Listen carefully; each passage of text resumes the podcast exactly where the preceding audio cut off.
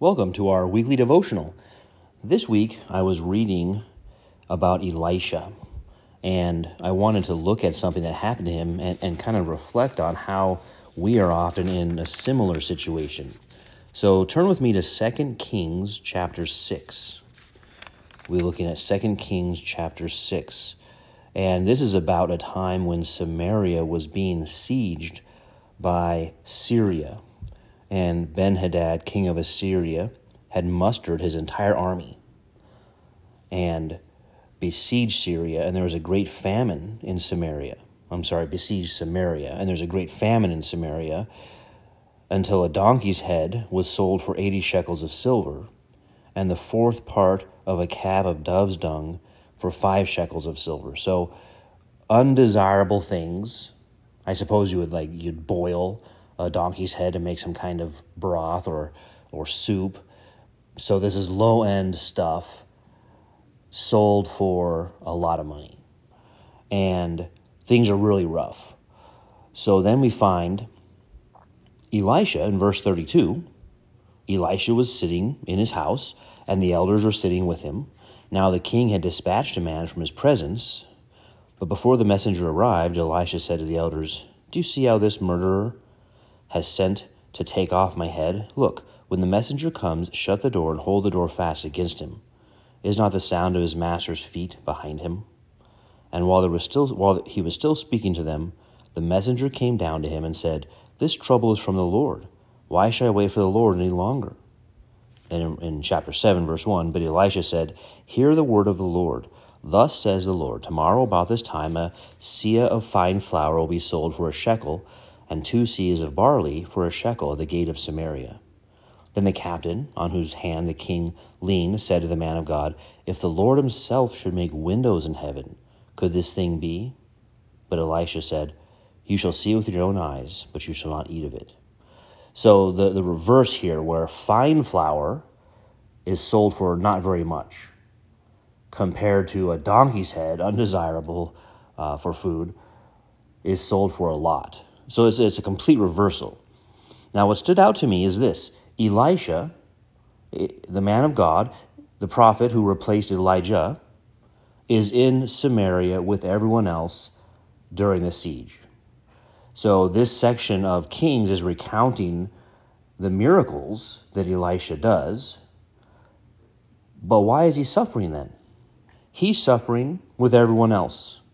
The city comes under a foreign attack, a famine hits the land, and he's in there. Anything the city is going through, he's also going through.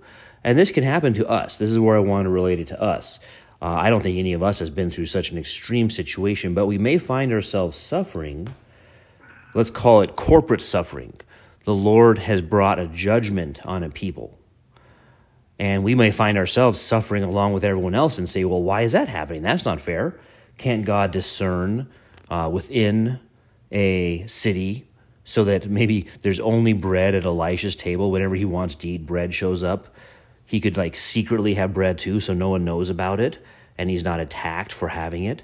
So we can come up with all kinds of ways in our mind of thinking about how God could do this so so that the righteous don't suffer along with the wicked.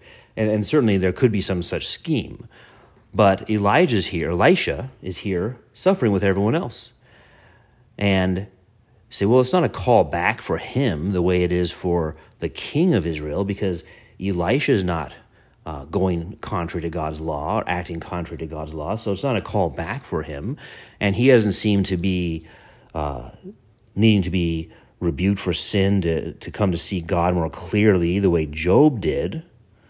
So what's going on? And, and then I think we can often find ourselves relating more to Elisha in this situation than we do to Job and saying, yeah, a lot of things are happening that don't seem to be fair. Our, our culture is headed into a recession and times are hard because of a broader uh, problems in society, not necessarily due to anything just specifically that I did.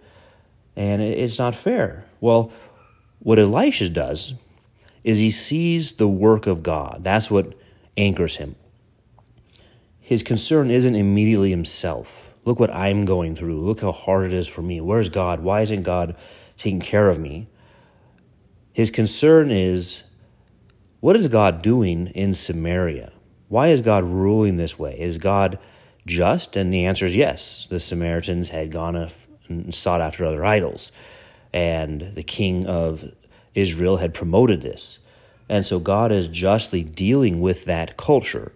And there could be a time where you where the believer is is part of that whole thing. And it's by being there that the believer can witness to what's going on.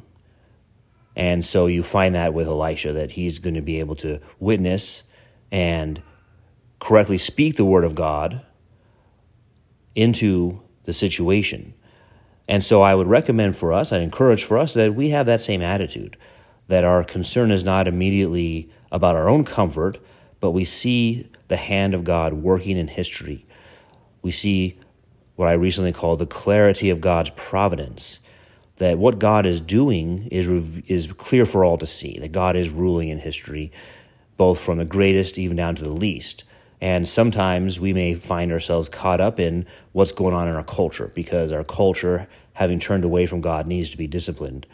And so it's worth thinking about what are what are the, the times we live in and how are the times we live in similar to what Israel had done, turning away from what they've been given and being dealt with by God in that context.